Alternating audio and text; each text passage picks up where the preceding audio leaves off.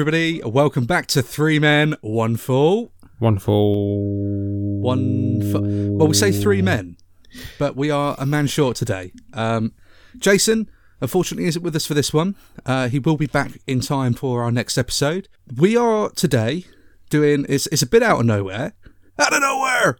But we're recording the review for NXT TakeOver 31. Every match was for one fall. NXT Takeover 31. It took place from the Capitol Wrestling Centre, formerly known as the Performance Centre. So the Performance Centre then Ash is no more. No, even though they still the sign outside, which we'll talk about later. Well, I I mean, I, I suppose this is probably just going to be a a temporary kind of thing. Uh, y- yeah, I guess so. Tell you what, I like the look of it. It looks really different and it looks unique. Yeah. they've kind of taken the Thunderdome aspects with the the big wall of uh, screens of of um, all the fans watching. Yeah, but it's it's not like in the. I think it's just on the uh, two sides, isn't it? I think. Um, s- obviously it's on the hard camera. hard cam, yeah. and then opposite the entranceway. Yeah, It's all been kind of uh, revamped to look very much more like a. I don't know, Ash. What would I'd you say- say it is? I would say Warzone. It kind of was like underground. In a way, like it felt like not raw underground, but like it felt like it's an underground wrestling show Actually, you know what? With a higher kind of production. Lucha Underground, but No, not. do you know- yeah, not not a bad shout. Obviously, the shooting of it and everything is still in line with the WWE product, and it's done as a wrestling show, whereas Lucha uh, Underground. Oh god damn, I miss Lucha Underground. well, but- you got Wade Barrett. He was in Lucha Underground. You got you got a few people that were in that actually. Yeah, yeah, there's a few. All right, so the arena wise, then let's let's talk about this bit before we get into the matches. I was going to say for the main event specifically, this bothered me, but it's not just the main event. It happened throughout every single match. The plexiglass. Mm-hmm. God damn, that was annoying when people were banging it. I mean, I get it. Like you know, people are getting right, like you know, rolled up and stuff, and it's and it's good. Like let's get some excitement. But sometimes it just felt like they were doing it for the sake of making noise. Yeah, I tell you what bothered me the most was they had the fake noise. Oh, the one that they've had on for um, Yeah, for um, Thunderdome. Considering there's people there, I don't think they should use the fake noises. They should just. Is the fake takes- noise? Is it taken from the games? Yes, because um, this was on Botchamania a couple of videos ago. They used, I think, 2K18 Okay. Because there was times you can hear one person shout "Cena, Cena." Really? Yeah, but I think they changed it now. Why? Why 2K18? I don't know. It's either 18 Well- or 19. Well, it wouldn't be 20 because th- that'd glitch out. Yeah, probably. Uh, yeah, but you know, as that aside, it's a little annoying. It takes you a little bit out of it when you're trying to, you know, watch the actual match. Um, but you know, that aside, I quite like the look. I'm I'm not gonna lie. I think it kind of looks it looks a bit rough. Uh, it looks more raw than Raw does. Hmm. Let's put it that way. But yeah, it's different, isn't it? And Yeah. You can, you can never really knock people for trying something new and innovative and different, especially when times are unprecedented like the ones we're in now. So Why? yeah. Why? What's going on? Um, oh, there's something about a pandemic. I think I haven't heard too much about it. Oh, okay. Um, let's uh before we before we do get into it, yeah. uh, when we when we reviewed the uh, Clash of Champions show, uh, I, I kind of dug into the the Hurt business and retribution stuff. You know, heel, face, face, heel, heel, face, face, facey heel, heel, face, heely face. Yeah, I'm still cross-eyed about that. I've lost my vision actually. Like I'm Mysterio can see better than I can at this point, and he's got one eye. So, okay, Raw then, which passed this Monday. We're recording this on Wednesday, the seventh of October. So Raw's been and gone. Mm-hmm. Big reveal for uh, for the angle. Yeah. Do you want to lead us through it? Well, from what I remember, was Mustafa Ali was like, "I'm gonna help the Hurt Business in a tag match," wasn't it? Ali said that he'd meet MVP in the ring. Oh, that was it. That was it. Yeah. And I think they they end up having their match, and of course, Retribution come out, or the group known as Retribution come out, and then uh, yeah, Ali just kind of stands with them, and then it starts becoming really clear that I guess then he's the leader, and has been the whole time. I guess I guess some people kind of called it. Well, because there was a mystery hacker at the beginning of the year on SmackDown, and that was rumored to be Ali. Yeah, Then they kind of dropped it for a bit, and then they bring Retribution into the storylines, and then yeah, don't have a problem with another one theory that someone said is because it's all is because of when Ali got injured and got replaced with Kofi Kingston, and Kofi Kingston took what is Ali's spot. what would have been yeah. I tell you what, right? If it is that, then I'll be honest, that's impressive.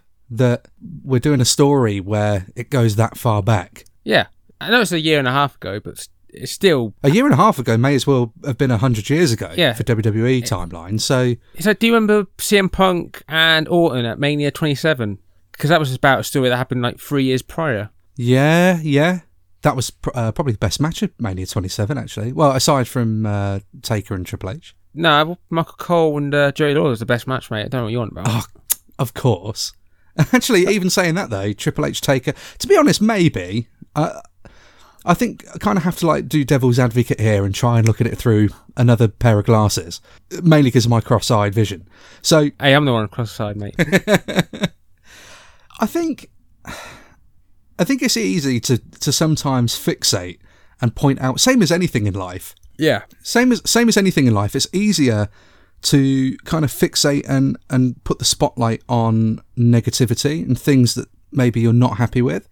Um and, and I guess I guess sometimes that really is the case for WWE. I'm still not gonna like they, they're not getting full benefit of the doubt because Oh, for no. all the good stuff they do, they do fuck up a lot. But realistically, I think maybe they do harken back to older things more often than not. Because you brought up uh, Orton, and obviously, you know, Kofi. Uh, when they did the angle with Kofi and Orton, I mean, they they went back to that just that one little moment. Yeah, Stupid. so they do do it. I think, I guess, yeah, like I said, probably just easier sometimes to, to fixate on the stuff they haven't done. Yeah. But, you know, credit where it's due. Um, I'm interested now. Uh, We'll see where it goes. I still think that the signing contracts thing and everything else, I, I, I, I still don't really feel like that makes any sense. But let's, I guess, just see where it goes and, you know, who it can elevate. I think Ali's a good person. I think he's a good choice for it. But it's interesting. All right. Well, without further ado, let's take over. Yeah.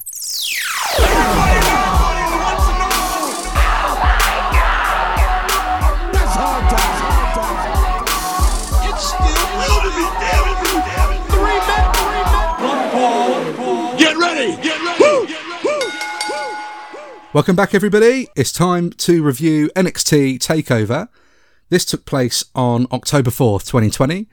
Uh, we said in the intro, it took place from the Capitol Wrestling Centre, which is formerly the Performance Centre. I think we need to talk about the commentary team. Yes, we do. What, what, what, explain to me what was going on. Are you talking about the fact that it's not Wade Barrett and Beth Phoenix in the announce table? yes. So clearly they're commentating live. Yeah, I think they're doing a Skype call, but it sounds really like it does sound like they're actually there, but they're not there. It did. Uh, the, the the production wise of the audio and everything else was absolutely fine. I do think you could notice at points that they weren't there because there was sort of Yeah, I want to know who those two people are because they're not. I've never seen them. I don't know who they are. I think that the problem for me is that I feel like either a just don't j- just have um what's his name What Vic Joseph? Vic Joseph either have Vic Joseph just sat there on his own or just don't have him on the camera. They just could- move, like move the announce table out because it's never down ringside for NXT normally anyway. So, or, or at least it wasn't when I was Uh, they have it. they have done, but what they could have done is have the Spanish announce table there and have Vic Joseph where he was in the intro. I thought it was the Spanish announce table or, or one of the other uh, nationalities announce table there at the time because it was kind of like that. The woman that kind of at quick glance looked like Sasha Banks because that's that was my immediate thought was why Sasha Banks at the announce table. Yeah. And then I hear Beth Phoenix voice, and I'm like, oh. And it was just for me, like it took me out of the first match a little bit because I kept like I was looking to see what was going on with the announce table and not the match. And that's I know that's a really stupid thing. I know it is. Hmm. But when you're watching it, that takes you out of it. Like I'm hearing voices, but I'm seeing different people. All right, Orton. But yeah, it, it did take me out of it a bit, and I just it was a bit of an odd call. I don't think a stand-in was needed no. on the commentary team. To be fair, they no, they didn't really use the announce table that much, but when you got close, they did kind of make sure you didn't see it wasn't them.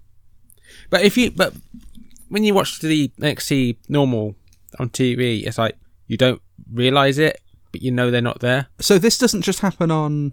No, this because um, th- this wasn't just takeover. no, it's weird because but Barrett has been i- at the when they've done performance center, so I don't know where he was this time. I don't know. Yeah, it's hard because he de- he, li- he definitely lives in the states. Yeah, So it's not a case of him having to travel back and forth from the UK. but- No. which I don't think you can still at the moment. that's anyway, that's why he's there, and they got. Uh, that's why he's replaced um, Nigel McGuinness, I think. so we've already talked about the the actual setting itself. Yeah. Uh, we talked about the commentary team situation, everything like that. We talked about in the intro. Let's get to the matches. We've opened up the show straight away. North American Championship on the line. Damian Priest defends the championship against Johnny Gargano. Uh, a pretty good opener. It's just pro- it's it's weird because for all that time Damian Priest was a heel, I never thought he'd be a face. I thought he's going to be like the the um King Corbin or Baron Corbin, whatever you to call him, of NXT nowadays. I get that vibe as well. It's funny you say that, yeah. You're not it's not the first person to say that, but um he's doing all right as a face actually. Do you remember that? Do you remember him being at All In? I do. Because I, I honestly, I, I genuinely thought that Punishment Martinez was bound for AEW. It kind of seemed like all signs pointed towards it, but I think he signed before obviously AEW was a thing. Because I was I I was think when I was watching this thinking, did AEW mess up and not signing him? I mean, when you've got a talent like him, any company that hasn't been able to sign him, I guess you can say they've messed up. Because he was Ring of Honor as well. So Most, well, most people have come from Ring of Honor, and that's kind of. Uh, I won't go into it too much now because we'll do an episode on this, Yeah. but the problem with Ring of Honor in general is just that they're not getting that exposure for all their guys. All of your big top stars that have come out pretty much over the last 10 years for almost any company, you try and pick at least three from any of them, any company, and their three top guys haven't at least even brushed or dabbled in Ring of Honor. no, All big name stars, they've all been coming from Ring of Honor, and it's been that way for years, and they just they haven't got the exposure. We'll go into that in a future I, episode. I was going to say, you know how people complain about how it's all former WWE guys who hold the titles in AEW. No one mentions about that about NXT. No, of course not. Although NXT is a WWE product, Yeah, but you, you can go one step further and say, well, what about all these Ring of Honor guys that are holding championships? What about these Impact guys, former Impact guys holding championships? People don't look at it that way, though, do they? No, Because they'll go, you know, Styles goes over. It's, oh man, Styles should be WWE champion, but oh no, Reigns is going to win it instead. Styles becomes WWE champion. Oh, great, it's amazing. And it is amazing. But no one says, oh, well, using TNA guys. Why? Because WWE was the is the big dog. So how does that make any sense the other way round? yeah, no. if, if you're not in the company, but you've been in a bit in the biggest company in the world, why would you not want to sign that person's name? They're just going to bring more people and more eyes on your product. It doesn't make sense. I think it's just an excuse to have a go. I think so. But the whole Ring of Honor thing, I mean, that's going to play quite heavily into the main event for tonight, Yeah, rightfully and, so. and and Japan, but we'll talk about that. So back to the opener. I yeah, it's it's amazing. But let's be honest, Gargano has he ever had a bad match? I mean, ever in his life? Uh, the Ciampa match they uh, earlier this year, which was a cinematic match, not that good. Cinematic, yeah, but cinematic matches, you kind of have to take with a pinch of salt. I didn't like his last match with um, Adam Cole, the uh, two out of three falls where it ended in a cage. I didn't like that one.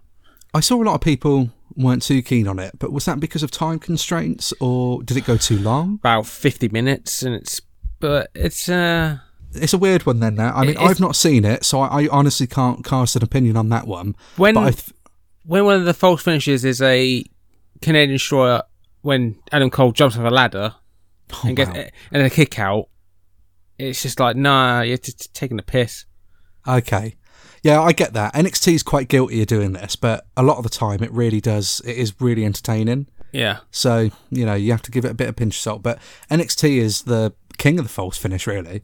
yeah. I used to think it was PWG, but now it's uh, NXT. Well, it's it's great, and Gargano never really. I mean, for the matches I've seen, never has, never has he ever disappointed. Um, I do think it's always interesting when you have a smaller heel working a bigger face Yeah, because the dynamic is always different. It works. I think it worked really well, and that's a testament to how talented and, and gifted both of the these guys are. Uh, you know, did I want Gargano to take it? Yeah, but I know Priest hasn't held it that long. He won it at thirty in the ladder match, and that was Yeah. only a few weeks ago. things I like was uh, the teasing of the steel step spot, which happened with uh, Balor and uh, Priest. Yeah.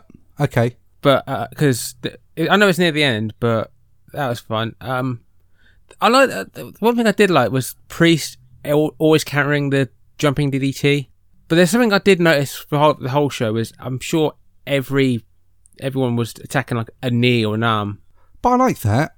It, it, Yeah. it makes sense, like work on a body part, because that's kind of what you're building towards in a match. especially when the, when you got a guy who does the razor's edge and he does a uh, crossroads. That crossroads. So is it always through the middle rope, No, it's usually like he usually just does it whenever just like the crossroads? yeah, just like crossroads. Because that one through the rope, I mean, that looks amazing. Yeah, uh, it's just weird that Gargano just let him do it instead of like trying to block it. But wrestling, It's still weird in a way to see Gargano as heel. That's not to say he's not doing a good job, but Well- he's just. It was kind of like when Sami Zayn first turned heel, and it's just like they seem like this just perfect natural babyface, which is so rare in wrestling that it's always a, a bit weirder to see them turn heel. it's also weird to say that he turned heel on um, Ciampa early in the year, but now Ciampa's also a heel, but they're not Team DIY again. But I do like the fact I do like the fact that him and Candice are they're actually acknowledging them as a couple and they are entertaining as a couple. They have done so for a long time, but they've just. I mean, Candice hasn't really had that much, or at least when I was watching it, pretty much religiously, which was sort of up until sort of mid 2019. But uh, yeah, I mean, she wasn't really the one of the most featured female performers. th- this is the most that she's been used, and that's when she turned heel in that cinematic match with Gargano and Ciampa. Yeah. Overall, the, the match is. I mean, if you haven't seen it, just imagine a Johnny Gargano match that you've really enjoyed, and it's it's that. It's great. Some awesome spots in there. The the finish, although sometimes things look a little set up, it is it just is what it is. They're going to do it much better than any of us are ever going to do it. So I can, I can never I can I can never really criticize any type of botch or No, or or you know things like that really. Yeah, don't. That's one thing about the show. I don't think anyone fucks up badly. no, I don't think so. No, there's no like really bad moments where someone got dropped on their head or went a bad bump. which is always good because unfortunately, the last few reviews we've done, someone's been injured somewhere. Although Yeah. actually saying that, someone has been injured after the show. Well, yeah, we'll we'll get to that later. Yeah, we'll get to it. Um, yeah, good match. Really, really, really solid. Good match. Brilliant performance. Obviously, Priest retains. Uh, four stars. Yeah, I say it a four star. Um, I talk about it later, but I reckon this could be Gargano's last takeover. You think a move to the main roster? Well, there's a draft coming up. It's a in a weird way. Although I feel like you're, it's very 50-50. Well, it's actually it's not even 50-50. I, I feel like the odds are really against you when you move from NXT to the main roster. Uh, in terms of, I mean, now you can't even guarantee you're going to keep your same character. No. Look at Retribution. So I don't know, but i i in in a way, I feel like Gargano needs it Hmm. because he's been in NXT now for forever. Because they did him and Gar- him and Ciampa were on TV for like a month. Then um, Ciampa got injured, so that stopped that. Mm. But I think obviously we'll talk about it later with Candice's match. But I think he'll go to SmackDown as a couple with Candice. Maybe as long as they've got a plan, just as long as you've got a plan and a good way to use him. It doesn't have to be, or they come over and they become champions straight away or anything like that. It doesn't have to be that. No. As long as there's a story, I'll take story and emotion over a championship any day. I know that the Reigns and Uso match was for the title, but it also wasn't for the title. Like when you was watching it, it wasn't about the championship. No, it, I- it was the story. Because they never mentioned it. No, tr- emotion always trumps material and you know props and things like that, like a belt. The emotional aspect will always trump it. So, which is um, not always very common, but we do see it in this show at certain points. But yeah, four star for for the opener. We then go into the second match of the night. So. Kushida taking on Velveteen Dream. I'm uh, understanding then that Kushida has returned from injury. Yeah. What is it with the Japanese guys coming over to the West and they're just getting injured? Is it to, is it the style that they're wrestling in in Japan because it's so hard hitting that their bodies are winding down? If that's the case, they should be injured every match they have. I mean, look at look at Ospreay. How many times has he been injured?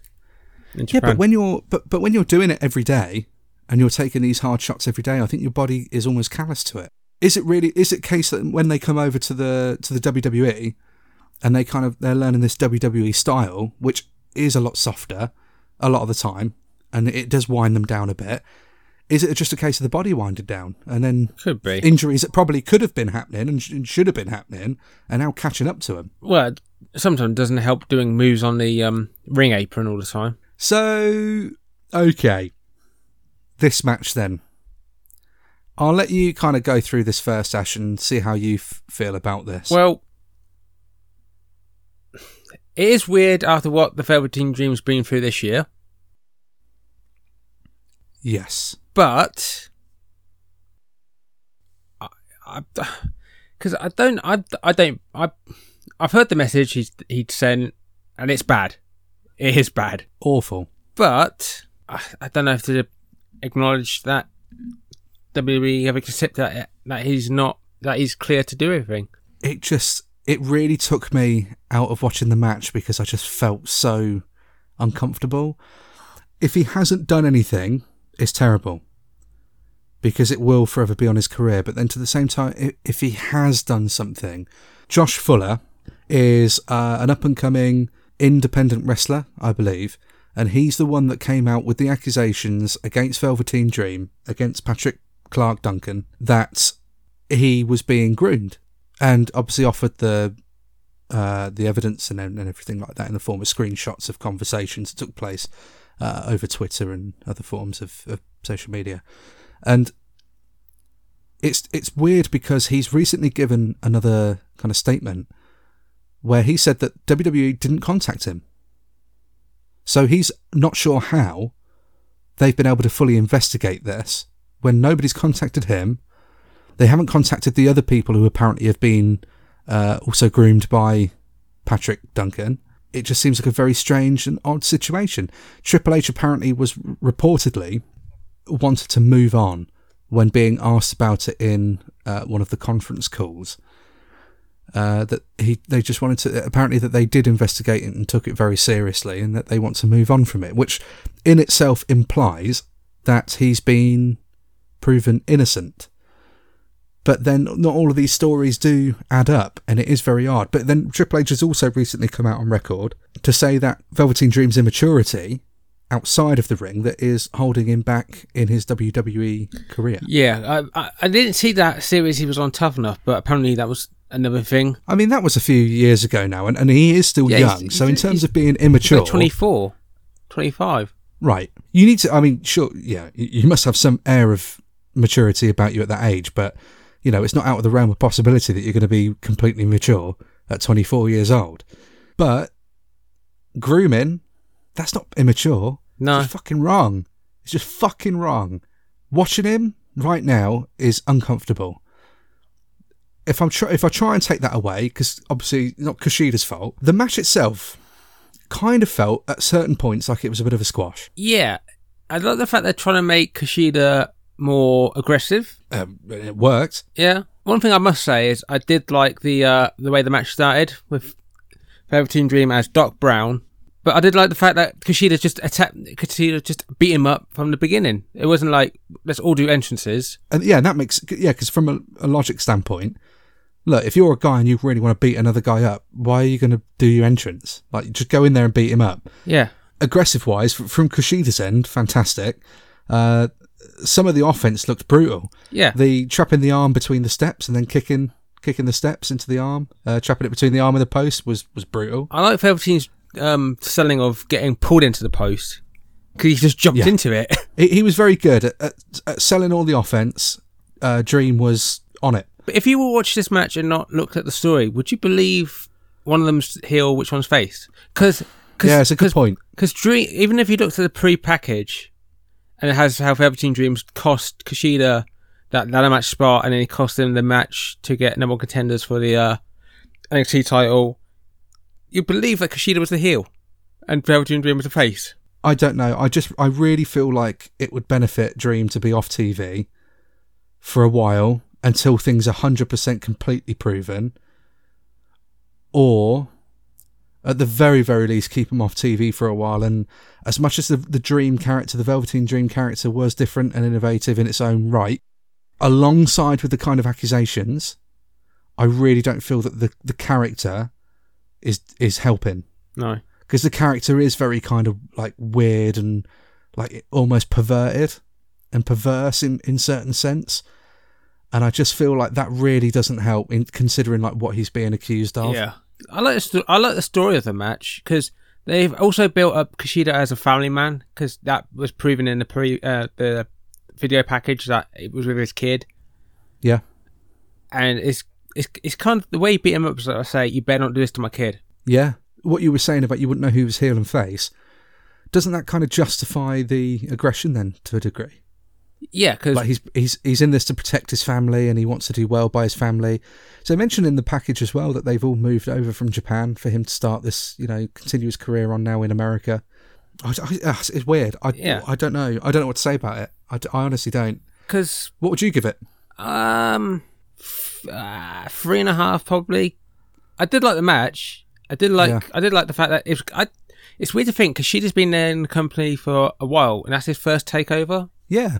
I guess that's the injury thing, though, isn't it? Because again, like, it's, it's a shame. Like, look at Hideo Itami, or Yeah, Kenta. but- should have been a big name. Was Yeah. was huge when he signed, and it just injury after injury, and then the final nail in the coffin was 205 live, but Yeah, but which was probably worse than any kind of injury at that time. yeah, and now look at him now Yeah, in the Bullet Club and exactly. doing well. I don't know. I'd I'd agree with you. I'd say three and a half. Match is good. I don't want to take anything away from anybody. What, did, what should we talk about? How the match ended and what happened at the end? Because Carried on the assault. yeah, Because uh, I like. I mean, I specifically like Dream selling on the finish. yeah, because the it was like genuine screams and it just sounded Yeah. so authentic and real. Well, when you've had your arm smashing the post twice and then you're getting it kicked in between the steps, Yeah, when you do your elbow drop and it takes you a while to cover, and then you get put in the armbar and the hoverboard lock, which is yeah, oh. Do you think? it, it was good. do you think this was meant to be a um, double turn? No, I I don't think WWE would dare. Because I've because I've just looked on their Wikipedia page and it says that Kushida's heel. No, I I don't know if it's meant to be a double turn. That's not going to work. They're both going to be heel, which so I don't know what kind of sense that's going to make. Because um yeah, how can you? Because everyone's still gonna boo Velveteen Dream because they still do that f- hashtag Fire Dream, Yeah, and you can't put him on the main roster. I, I, I just I can't I, I can't help but keep going back to it. However they do it, Dream needs to be off TV for a while.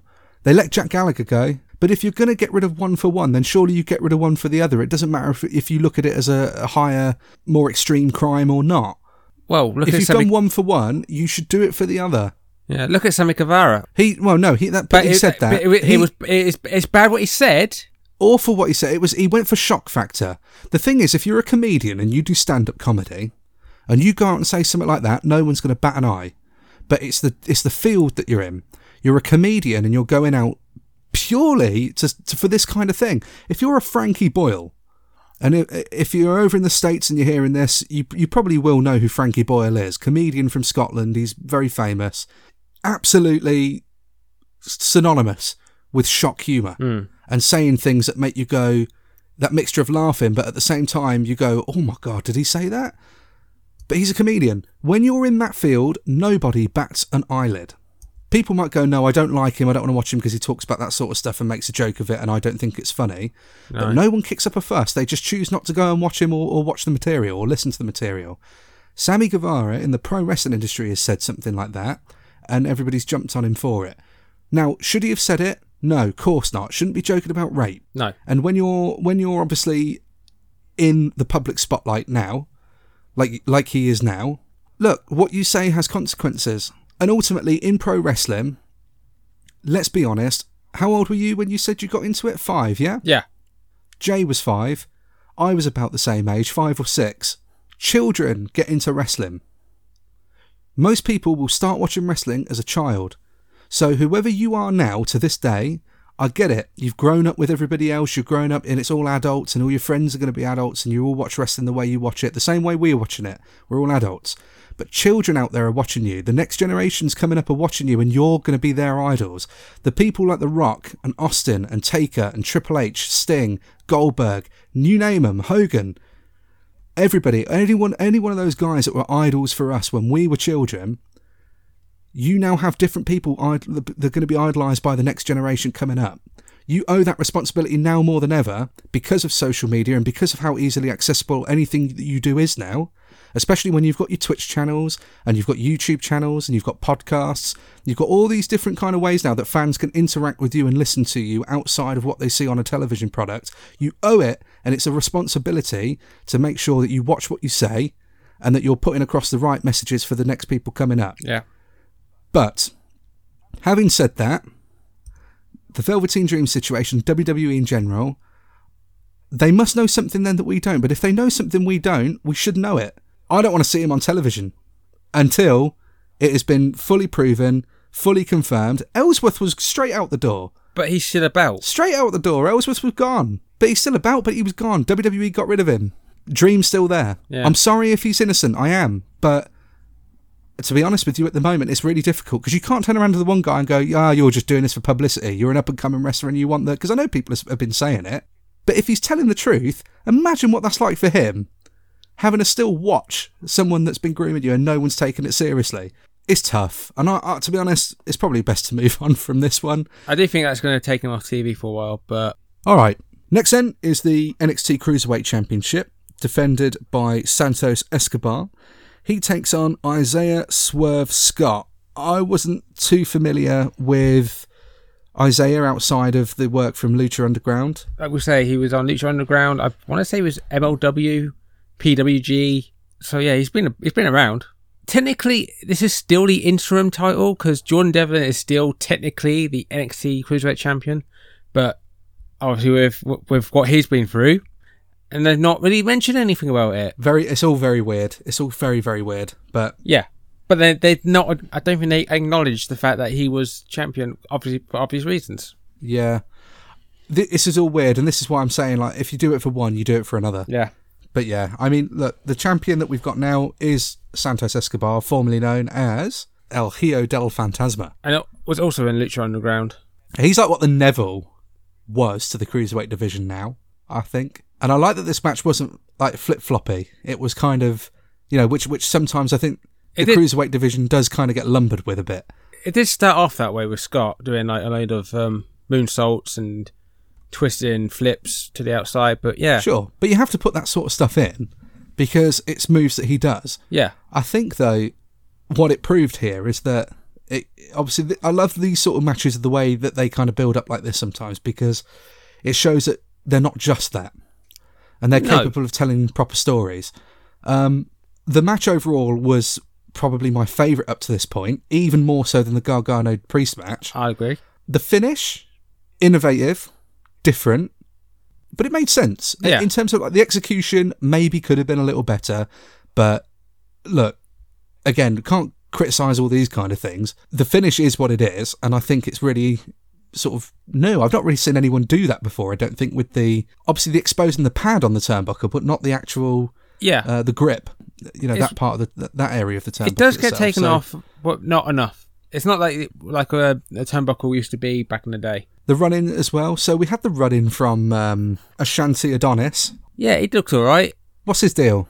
I have not really been paying that much attention to most of it. He cuts It's a just- pretty good promo later on in the night. yeah. I, f- I think that's the next feud. I'm game for it. I'm game to see where that goes then. I don't know an awful lot about him. I'm excited to see what he's got. I like the springboard he did. Yeah, I, I liked him on the mic. I Yeah. just thought he sounded different. It still kind of sounded a bit scripted. Uh, you can't really escape that in WWE, though, unfortunately. Nah. But I can't realistically see anybody taking a title off of Escobar at this point. Not anytime soon, anyway. Yeah. Not, Well, not like this say, side let- of 2020. No, unless they talk with, unless they get um, the proper cruiserweight title back with Devlin, we don't know. But Yeah, but then you, you've we've just done that with the IC title. So Yeah, would you do then- it again with the cruiserweight? we- well, they could do. It, could, it, de- it depends. bit- It depends if they use Devlin on NXT UK, which I don't think they're doing at the minute. But once again, No. once again, he's another one that's gone quiet with the uh, allegations. Probably because he, he needed to.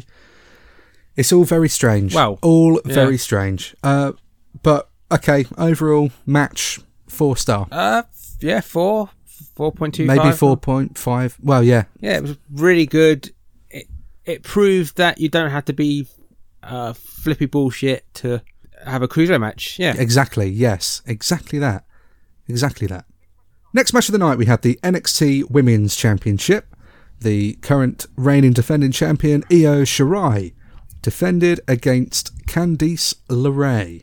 which was a rematch from. I, I I didn't remember this until they mentioned it. There was a rematch from like a year ago, year and a half ago, when Io first turned heel. Take over Toronto 2. But now she's a face again, and they swapped round, swapped roles. I remember that one being really good as well. Uh, NXT Women's Division, I still think overall somehow tends to be the best in the world. yeah, And I don't even know how they do it because, you know, whenever somebody's been there long enough, they move to the main roster, but they consistently manage to have the best women's division. yeah, because you you- you still got um like uh, Dakota Kai, you still got um Rhea Ripley. Rhea Ripley, who I'm surprised hasn't been called up already, but I think she might do. She might be another one that gets drafted to Raw, SmackDown. Maybe. Um, what's her name? Lazy Catanzaro. Kacy Catanzaro. Because that's the thing. Awesome. Because that's the thing. When they did that battle royal for when Candice, which Candice won to become number one contender, I didn't realize there was so many women. To be honest, but yeah, Yeah. and obviously the shame of fucking um, I don't want to say it. Um, what's her name? Tegan Nox getting injured again. It's just like Yeah. But they've wrote her out with the Candice Yeah. LeRae situation. I didn't- they? So I guess, I didn't realize that um, Tegan Nox is twenty five. Yeah. But it's, it gets to that point now, I think, where we start realising that actually the people we're now watching TV are younger than we are, Yeah, or at least the same age. We're, we're sort of at that weird point in life now where you start watching people basically the same age and younger than you. And, and that's, Yeah. but that's what I mean. That's what I was saying earlier about, you know, like it's the children that, that grow up watching this and they're going to be their idols. And to be honest with you, a flip reverse from what I was saying earlier and all of the, the horrible negative stuff, um, I honestly don't think there's been a better time for if you're a young female fan to be watching wrestling because, you know, you've got real role models potentially now that you can look up to. yeah, And, you know, when, for all the nostalgia that we have for, you know, the Attitude Era and things like that, it was fucking terrible for women. Oh yeah, at least now in this day and age they can showcase you know that what they've got. They can be just as good as the men if not better and they just need the right time to, to be able to build stuff. The same as the men. It's the same. It's, it's nothing different. Nxt never really seems to fail No. on it. They've had some that are much better than others but nxt is from every time i've every time i watch nxt it's very consistent with the women and the women's division. And it it does not feel like a bathroom break No. like we had you you know especially through the late 2000s again it's unfortunate and i'm not trying to be disrespectful but i want to watch a pillow fight. Not now. I don't care. I want to see wrestling. Or at least something entertaining yeah. you know? It- i don't want to i want to be entertained when i'm watching wrestling. That doesn't always mean a five star classic. It doesn't mean flip-flopping. It doesn't always mean it's got to be people punching shit out of each other. Entertain us. Yeah, same. Um, it's hard to believe that the NXT Women's Division is probably by far the best women's division in all of wrestling. oh, i agree with you on that yeah Uh, WWE is is. It has got a lot of NXT from like five years ago, but they're just not. It's the booking. It's, yeah, Impact. It's the booking, Impact's it? got a good one. Impact's usually been pretty consistent with their women though as well. I mean, if you think really back in the day, the first kind of big women's movement was the Knockouts division. Yeah, when it had It- Kong, Gail Kim, ODB. It was the, the Knockouts division. I think doesn't get enough credit really for kickstarting the, the whole women's revolution. I, I think the WWE women's revolution, which they'll probably have you believe was the first one, I think theirs started NXT and it and it started with the Four the four horsewomen. But I'll tell you what else doesn't get enough credit. Look at all the Japanese women wrestlers that have been coming in Yeah. through WWE. Asuka, Kairi Sane, Io Shirai. They have been amazing. And they've all been the NXT Women's Champion. I don't think they get enough love. This women's revolution, I mean, if anything, it, it certainly does showcase that Japan has got some of the best talent going in the world as well. I will say this: uh, Asuka's my MVP of the current era because she's been so so good. No, the the women WWE falls just behind, which is just unjust because they've got, like you said, most of their women have come from the NXT roster. It's the it's the booking and it's the writing. Them women are far more talented than a lot of the guys out there. Let's be completely honest about it and call it what it is. Those women can put in as, just as much hard work, and if not harder work, and they'll pull off a much better match than, than what some of the guys will. Yeah, So as good as people like Charlotte, Sasha Banks, they are as good as they are. It's just like it's not good enough. You need more. Yeah, because otherwise you get the same people going against each other over and over, and and because that's what you had during you know our era really. You had Hmm. Trish and Lita, and then when Victoria came in, Victoria was one of those that was a genuine, you know, Molly Holly, Jazz. You had a few, but eventually you're just going to have to get, end up with the same matches because Yeah, you don't have well, enough. Look at when look at like 03, 04 SmackDown. It was just basically Torrie uh, Wilson against Sable, Dawn, Dawn Marie, Marie. Yeah, Thirteen year old me was- liked it, but you, Of course. you look at it now and you go, these matches are awful. I, and I and I and I liked it, but you know what? It doesn't necessarily mean that we we grew up then thinking the right thing about women's wrestling. No, because for the longest time, I'm not saying women in general. Like if, if you don't respect women and you need to watch some sort of TV show to, to teach you how to respect women, then there's a problem. yeah, But when you're looking at women's wrestling, maybe I didn't really have the right attitude towards it. I'll put my hands up because women's wrestling to me wasn't ever going to be a main event. It was never supposed to be something that you really overly cared about. yeah. N- never thought it'd be a Mania main event. No, and it's it's amazing that it's got the, to this point. It genuinely really is. The only criticism I've got of it is that it should have happened much sooner. But do you know what? We're here now, and it, it needs to just stay. Keep the momentum going. But they need to have the right storylines and give them stuff like you give the men, but Yeah, not some of the crap stuff that you give the men. Give them pr- real storylines, real reasons to fight. and we're gonna find reasons for we're gonna to find care. out with um, Bayley and uh, Sasha. I reckon. Yeah, and that's good. I'm hooked into that. It's a it's a old and tested story. Best friend turns on their best friend, and you know here we go. You know it is what it is, but Yeah. it works. And then it's up to them to make it their own. That's one thing I did like about the story coming into this one was how Candice was like, "I've been a big sister to everyone, but now it's time to uh, change." And uh, The Gargano way. but yeah, this match was really good. It showed a good side of um, Candice as a heel. Yeah, good side for Io as well. I, Io looked pretty dominant in her win. Yeah, Um, well, not dominant, but she, she convincing. Sorry, I should say. She Yeah. looked very convincing in her win. Uh, obviously, we had the Gargano. Johnny Gargano came out.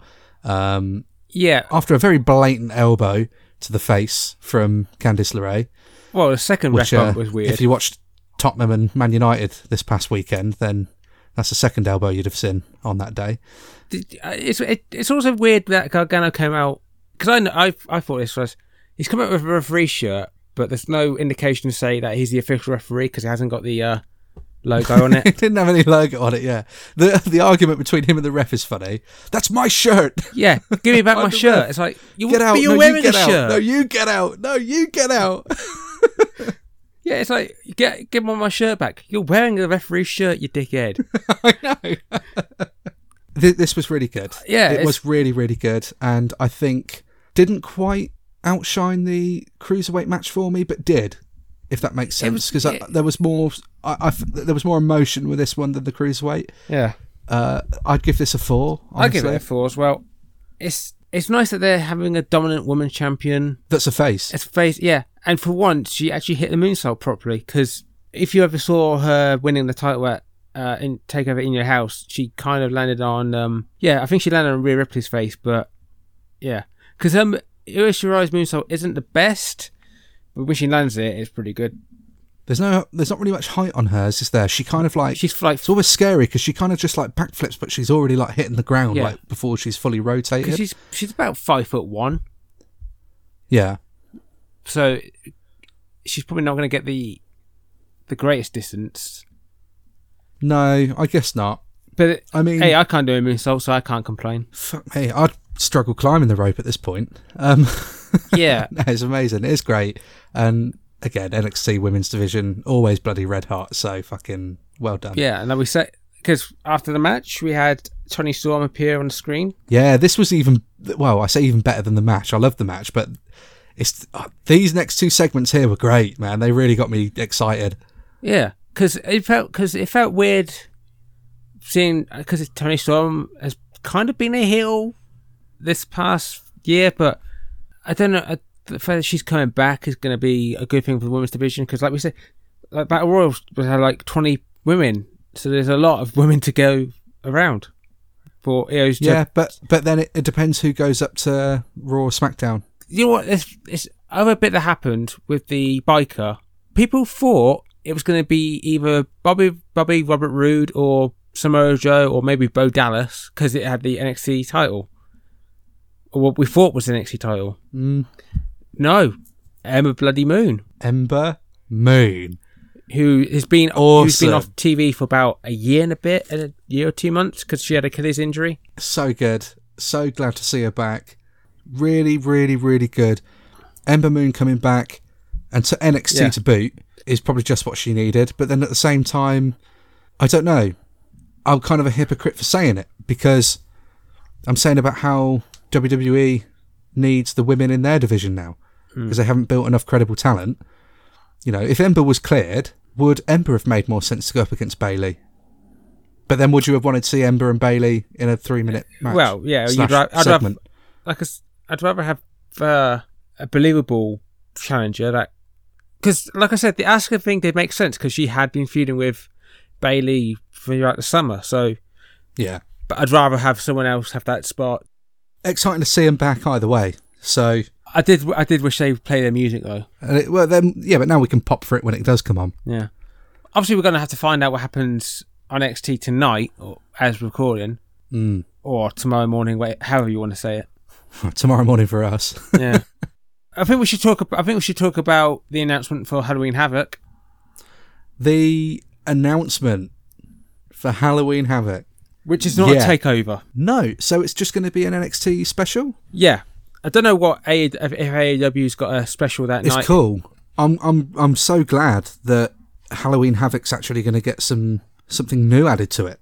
Halloween Havoc. It's like a perfect wrestling name as well, isn't it? Hmm. Like Halloween Havoc is just if anything screams this is a wrestling show. The '90s nailed a lot of stuff. You you got to admit, but yeah, Halloween Havoc, man, so good. WCW WCW had a lot of good names, or what I think is good names. Like I I really like Slamber Slamboree. What about Hog Wild? Yeah, uh, Not so much. Bash at the Beach. Bash at the Beach, but Bash at the Beach is a great name. Great American Bash, which they used. We've got Clash of Champions. What else? What else would you want to see? Um, I'm trying to think because they've also done Starcade, but that's not a real show Uh, if you think about it. Glorified house show, really, wasn't it? Yeah. So if anyone has any uh, ideas of a former WCW event or ECW event for that matter, just leave a comment and uh, it's probably better than what we thought of. To be honest, yeah. Because I, I haven't thought of anything. The only thing I got is Hog Wild. That's all that's in my head. What? I'm literally trying. I, I know they had Mayhem. Yeah, like I said, Slamboree sold out. Sold out, yeah. Also, also with the NXT Halloween Havoc being hosted by Shotzi Blackheart, Yeah. couldn't they have brought back Gangrel? Depends what he's doing, I guess. Hmm. But also, you know, Boogeyman. It's about how relevant people are, I think, at the time. We'd love to see Gangrel, but does it fit? Maybe, maybe not. Maybe he makes an appearance though in the show. Yeah, I think I think they'll probably bring like like they always do Boogeyman, don't they, for these kind of things? I mean, how psyched would you be though if you hear the gong go off? uh, And also, surely we're going to see Finn Balor's demon, that would be interesting. the Fiend as well. Like, I don't know why. Like, if you're going to do Halloween Havoc on NXT, bring in all the Land of the Misfit toys. Bring the Fiend in. Bring Finn Balor in. If Kane's not too busy, get Kane in. Get the Boogeyman. Get Gangrel. Get Mordecai. Get the Shockmaster. Get Abaddon. Get Luna Vachon. Get Goldust. Get Big Dick Johnson. Get Hornswoggle. Get Brodus Clay. Wow, that was horrible. Yeah, Get Little Jimmy. I'm sure. Doink. Get Doink. Absolutely. Well, I got too many. Do- Anyone can play Doink. Exactly. No, I'm I'm Right. excited for it. I'm I'm excited and I'm so glad that it's come back because Halloween Havoc is a fucking great name. As long as they bring back the pumpkin and the goblin from like 97, 98 He era, needs to have some then I'll be. gra- gravestones as well, and that big Yeah, the other one from '97, the big skull. Like, yeah. just have something like that. But yeah, So th- let's talk about the main event. let's do it. Let's talk about the main event. It's awesome seeing Kyle O'Reilly in a singles position at the minute, uh, showcasing Yeah, what bet- he can do.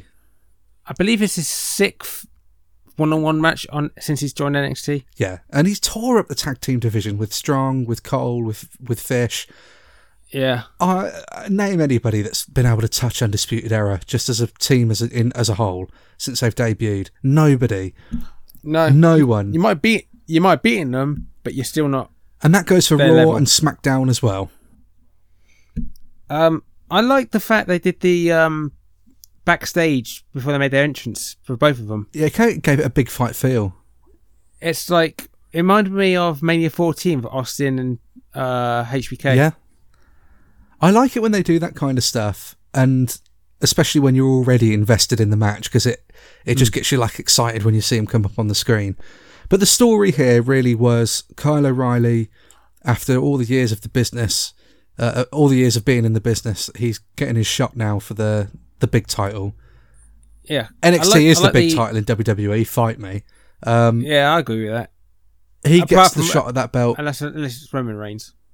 unless it's Roman. Yeah, I'm not taking anything away from Roman because I think he's amazing. Yeah. but this was great Yes. from start to finish, and I loved it again. It's always story, story over belt, but this one involved the belt, but it uses the belt properly, and, and because that belt has already been from the history of it now, it actually means something. It feels prestigious because of how it's been booked.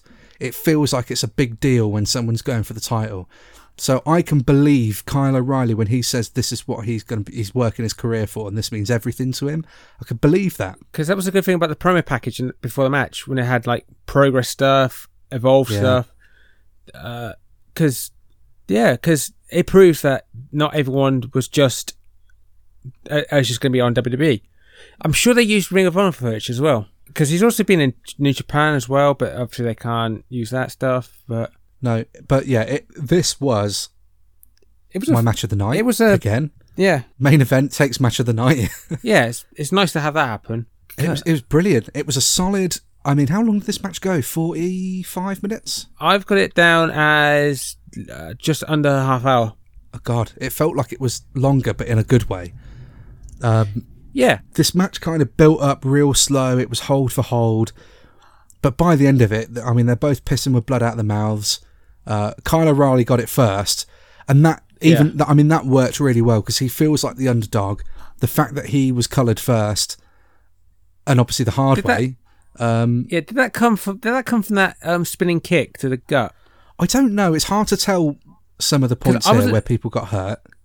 I don't know if that was good selling or because, like like Barrett said, like about boxers getting punched in the in the in the body and that does hurt them a lot Yeah. and that does knock them down a lot. Well, you can get knockouts Yeah, from a from a punch to the gut, let alone a kick.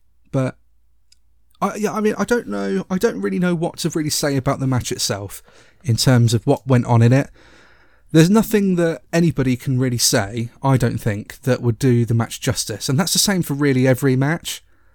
Yeah. And I know that sounds silly when you're doing a review, but honestly, uh, the only thing I can really say is just to watch it and just experience it for yourself because it's one of those matches again where like you just get so thankful for the, the fact that there's like there's there is talent out there in the world right now that are as good as these guys. yeah, it shows what Balor can do. Because if you're just used to his uh, main roster run, forget that he won the Universal title with his first, the first Universal It's title. easy to forget. He doesn't, he, he doesn't get credit for anything else because he didn't really do much after that. I know he got injured a few times and that didn't help. No. He was the he was the first match of the Fiend, and that's great. Had that great standing then- match with AJ Styles as well. You know when Oh, everybody was got um, was it meningitis? It, it- yeah, it was um that was uh, Bray, weren't it? TLC 2017. Seventeen. The same. That was the day Kurt Angle joined the Shield Yeah, because Roman got. that's it as well. The same- Yeah, got it as well. Crazy. The one thing I remember about that build was we were probably going to get Sister Abigail, and Balor had the Pumpkin King That was it. because that was because that was about this time three year ago. Yeah, was about this time. Yeah, you're right. The only other thing noteworthy that I can really remember was the match against Brock at Rumble. that was good. Yeah, was really good. But it's, it, NXT, he- NXT suits him um, in terms of he can. I feel like he can be more of his own self there. Yeah. So, uh, it, but and it's who? But who was heel? Who was face then? Because Undisputed Era feel like they're kind of face now. they yeah because that Pat McAfee stuff with Adam Cole kind of made them a face. Yeah, Balor's still technically a heel, but he he's I would say he's more but he's acting tweener. like a face. Yeah, I say he's more a tweener. He would have been the tweener in this one because Kyle O'Reilly was definitely the one with getting the sympathy again because he's the underdog. But there was moments. There were moments in the match with Balor was doing heel stuff, like when he had him in the uh, arm lock, and then he's doing the air guitar. Yeah, yeah. That's that's Kind was of, kind of heelish, but again funny. So not really what I would say heel because it's making me laugh, but But then again, not, what it's is not heel? making me hate him. But heel was meant to be that you hate that person and you want to see them get beat. And that's why I don't really feel like either of them are really heels at this point because I don't want to see either of them get beat. Did I want to see Kyle O'Reilly take the title? Yeah, of course, that'd be awesome. And it'd be really interesting to see what they're doing and how the dynamic within Undisputed Era would change. Do I want to Yeah. see Finn Balor retain it? Of course I do. I want to see him have a long run and see who else he comes up against in the future. So realistically, I don't, you know, I don't hate either of them. That's that's one of the problems with NXT. Really, is that everybody's so good. It's really hard to dislike any of them, and you almost boo out of respect for the fact that they're, you know, they're the heel and you enjoy the product, so you just boo out of respect for them because that's their role. Yeah, Because that's what it was like for Ciampa. It's like when Ciampa would come out and he had no music and everything, and he was trying his absolute best. You know, he didn't have any merch or anything. He wasn't even on the game that year. He was doing his best to No, be a heel. And I just weird. thought, I know you're doing your best, Ciampa, but there's not a single chance that I'm going to say anyone has ever been as high up in terms of like my favourite people to watch in NXT than Ciampa because he's number one for me. yeah. Number one. There are people that are still about that could be like a future challenger, and obviously we'll get to the end of the match in a bit and what happened in the aftermath. But it's going to be interesting to know who they might bring in to be the next challenger. Who, whoever it is, I'm sure it's going to be brilliant. But to um, just make a, another note about the other members of Undisputed Era uh, for this match, the roles were really good. And what you were saying about when they was cutting back and having a look at the guys, uh, when it was showing you, you know, each one, it kind of reminded you of Mania 14. Yeah, There was one really interesting thing with Adam Cole. You know, everyone's really psyching Kyle O'Reilly up, and it's when they're in the locker room, in the dressing room, and Adam Cole sat on the bench and he's look, he's just looking at Kyle. Mm. And there's one or two things that you can read into that. One, is that going to be a turn eventually down the line? Because Adams sees himself as a leader, or is it that was that just genuine? Like I can't believe like my one of my best friends is here, and I'm so happy for you. And it's like a real baby face thing to be able to take that step back and go, "This is your time. This is your moment." Espe- es- You can look at it one of two ways, and I feel like either way you go with that is really interesting. especially when Adam Cole's like when he talked about O'Reilly was going to win it, in the build up to this. Because it, it's another one of those. Because you know we're talking about uh, Clash of Champions about not much build for some of this stuff. Th- This match only got announced like two weeks ago, Yeah, but then they that's did kind of how did- it is at the minute, though. But With it did, isn't it? Yeah, but it did enough to make you want to watch the match. Yeah, definitely, definitely.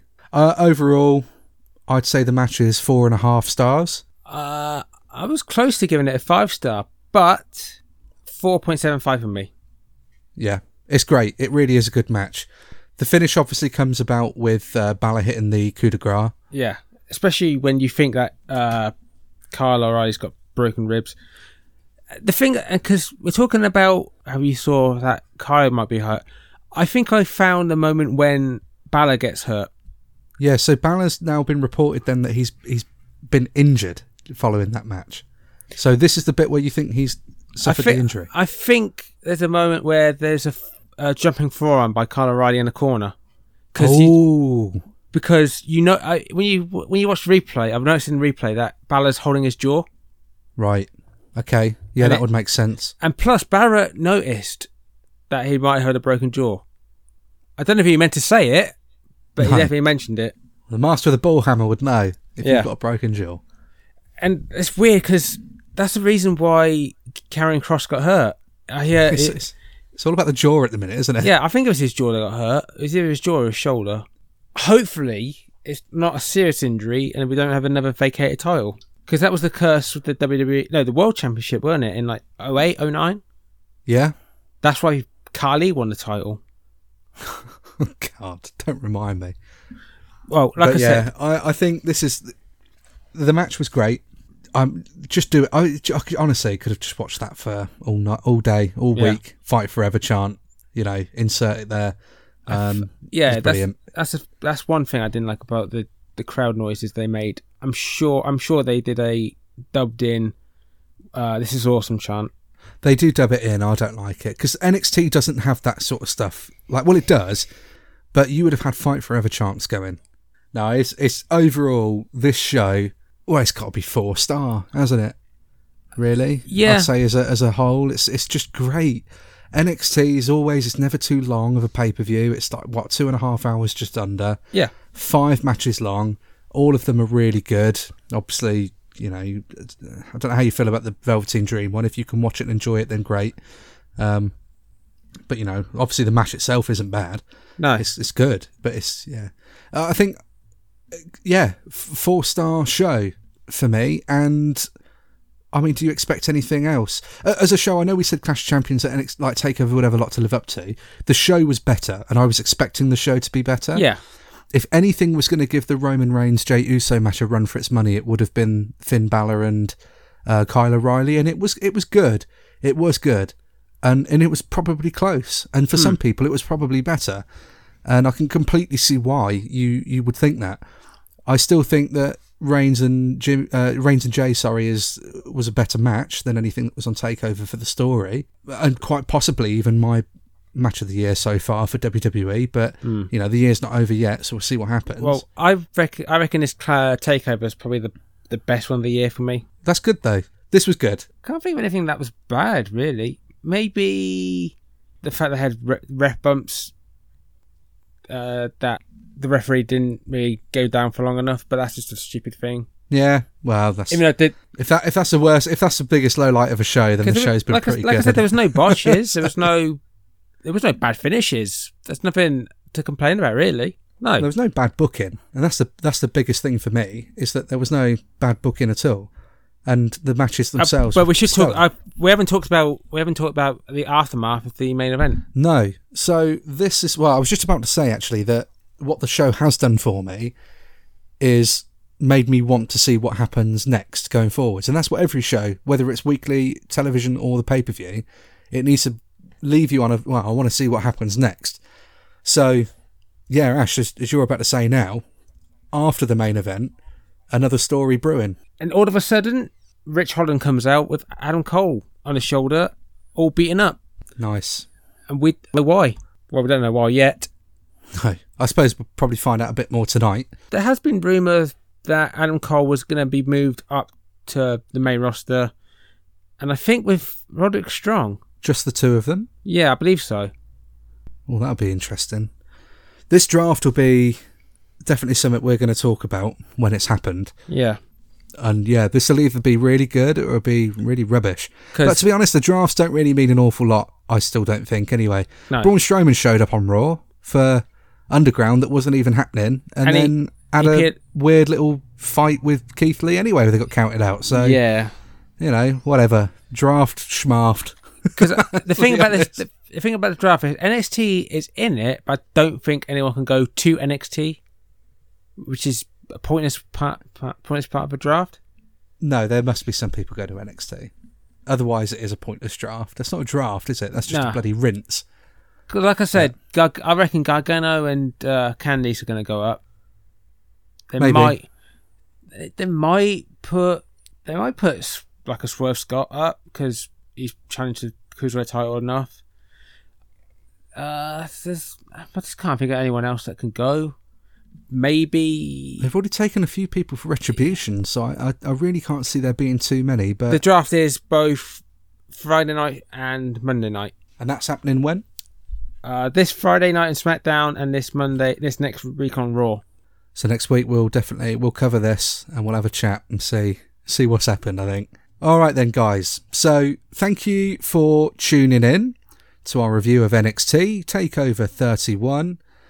We are once again, as always, interested to hear what you thought of the show. We hope you've enjoyed it. We hope you've enjoyed our show. Yeah, um, like we said earlier, t- just tell us if you want a WCW or uh, ECW show you like to be brought up ever again.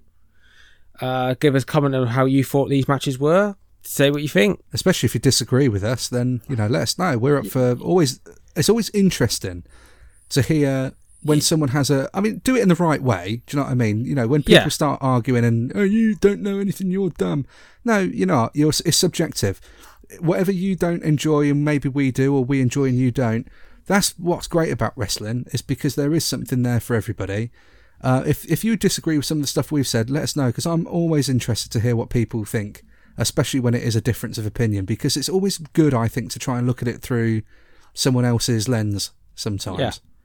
Yeah. And because you can some you can oftentimes find a new appreciation, I feel. But uh, yeah, get in touch with us and let us know, guys. And you can do that on any of our social medias.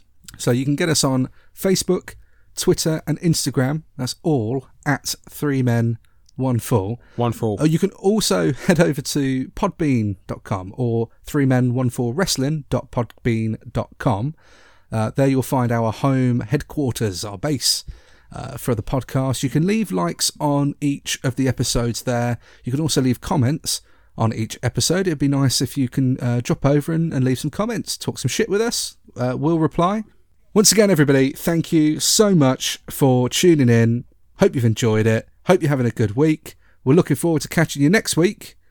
Uh, we've got a heavy one. We're going to, as we said, we're, we're talking about uh, cyberbullying. So we do feel that it's important and we do feel that it needs to be talked about. And that's one of the things that we, we want to have a good time. We want to have fun on the show, but we also do want to make sure that in a position of, of that we're in, and we're now putting content out there for the world that it, it's you know we cover things like this because it is important and i think we need to do our bit as fans of professional wrestling to uh, make sure that you know we're not contributing to these kind of things No. and you know we just want to talk about it um, so yeah tune in for it as always we appreciate the support we appreciate you And you. and you And you and I you appreciate and you. you. It's not been the same, guys, without Jay this week. Like I say, though, Jay's coming back. It'll be bigger, stronger, faster, meaner. What else? Uh, Tamina. Tamina. Jay will be Tamina. We're looking forward to getting Jay back for the next episode. And in the meantime, guys, stay safe, have a good one, and we will catch you on the flip side. I've always been Ashley. And I'm Russ. See you later. Bye, bye, bye, bye, bye, bye, bye. One fall. Three men, three men, one ball, one ball. I did it